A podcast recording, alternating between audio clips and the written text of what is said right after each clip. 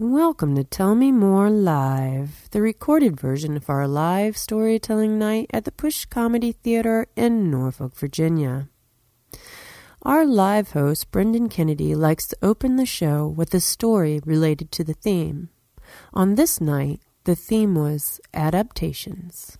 I feel like uh, I'm very adapted. It's, it's kind of weird because like most of the time when you think of adaptations, you think of like evolution. And so for me, I always feel kind of bad when I think of like all the, the things that had to happen in my life for me to exist. Like I had to, there was some, some animal that came out of the primordial ooze and evolved into like a proto mammal, and then that thing evolved into a primate, and then all those levels of evolution led up to this, and I really feel like I'm not doing them justice. Like basically, like the big thing that I can say like I have going for me is that like I'm kind of a large guy. I feel like that's that's a good thing, but that backfires on me sometimes. Um, I've been at bars before, and I, I, stepped outside to see if my friend had shown up, and there were a couple of people drinking outside, uh, and they go, "Shh, shh, guys, be quiet, be quiet. The bouncer's out here." Now I'm like, "That is not me."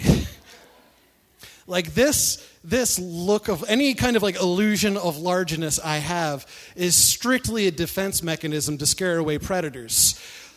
Me looking big is basically like one of those lizards that pops its head out and like runs around to scare away bigger lizards. If anybody actually ever tries to start a fight with me, the only thing I can do is drop one of my legs off and scurry away and regrow that leg at a later date. The other thing that really scares me about the idea of being a bouncer is I used to work with this one guy. Um, he had this, he always had this fat knob on the end of his nose that had hair growing out of it. And so it was just like one of those things I always just like wonder like it was like a like a like a birth defect or something that happened to him. And we were all just kind of sounded like you know, it was just like you were you would have a conversation with him and be making eye contact and then every now and then be like, look at that nose back at the eyes. Look at his nose. And so one day, like, you know, he just volunteers it on his own what happened. And he said that he was in a bar, he was breaking up a fight, and a guy came at him and bit off the tip of his nose, and he spat it out. So he goes to the hospital missing this much of his nose, and the doctor says, It's okay, we have a solution for this. They took the little patch of skin between his eyebrows and they sewed it to his nose. So basically, it's like the meat on the end of his nose doesn't realize that it's now nose meat instead of eyebrow meat. It's like it didn't get the memo. It's like, hey, listen, man, I'm an eyebrow. I'm going to keep growing hair. That's what I do until someone tells me otherwise. The closest thing I think I can come to uh, being a, uh, a bouncer is I actually work at a bar across the street. It's been uh, roughly a year now since I've been working at Work Release, and I've had a, a really, really good time.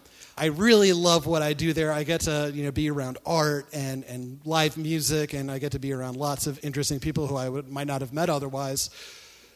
But like I said, this is my, my first time bartending. And so I, I remember like maybe a month before it opened, I trained there, and they basically taught, taught me how to count my alcohol when I pour a shot. So I was like one, 1,000, two, 1,000, three. Done. Shot of alcohol. So I know how to portion drinks. That's basically all I learned. So we open, and it's just, if you've ever worked at the beginning uh, of when a restaurant opens, nothing goes like it's supposed to. Everything is chaotic, everything is insane. And so I'm running around trying to help out where I can. There's this giant line by the bar. And one of the reasons I had wanted to be a bartender is that, like, don't you hate it when you're trying to get a drink at a bar and you really, you, you, know, you have your money in your hand, you want to get like two Bud Lights or something, and there's this big line of people, and like you make eye contact with the bartender and they're just looking right past you. You start, you do that thing where you start a conversation nine times before you get to say anything. You're like, I get two, two, two, Bud Light, but and eventually you get your drink. And I feel like I always thought, like, man, all those bartenders suck. So eventually, I get behind the bar and I'm like, all right, I'm to kick ass, make money. And I, it doesn't take me but five minutes before I'd realize the error in judgment I had had. I realized that there are entirely too many people to actually help properly. So basically, with the thought I had before, now looking out into this crowd, circling the bar, four people deep all around, is just an entire bar full of Brendans just shaking cash at me. Two beers, two beers.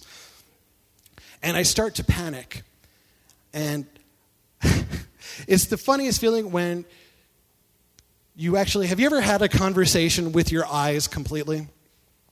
This has happened to me like two or three times before in my life. The first time it ever happened, I was at a club and I saw this girl dancing with a guy, and then he puts his hand around her throat while she's grinding on him, and I make eye contact with this girl, and with my eyes, I say, Oh my God, are you okay?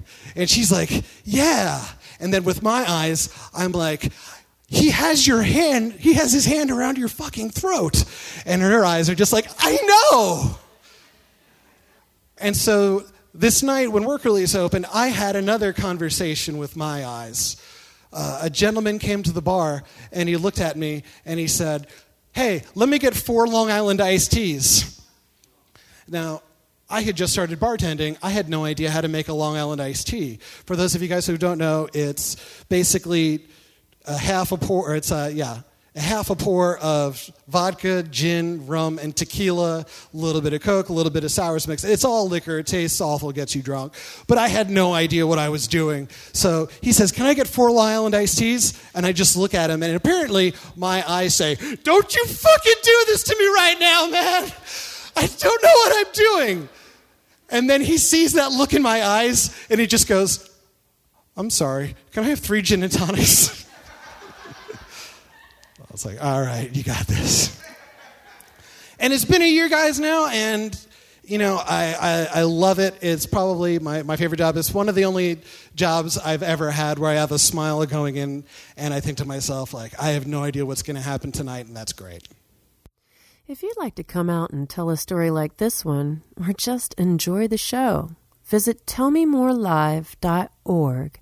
That's tellmemorelive.org where you can find out about our next show, learn how to submit your own story, and of course, listen to more storyteller podcasts. I'm Deb Markham, producer of the show. Our live host is Brendan Kennedy. Amber Nettles, Scott Rose, and Evan Hartley provide production assistance, and Jenny Zell is our podcast consultant. Until next time, Thanks for listening to Tell Me More Live.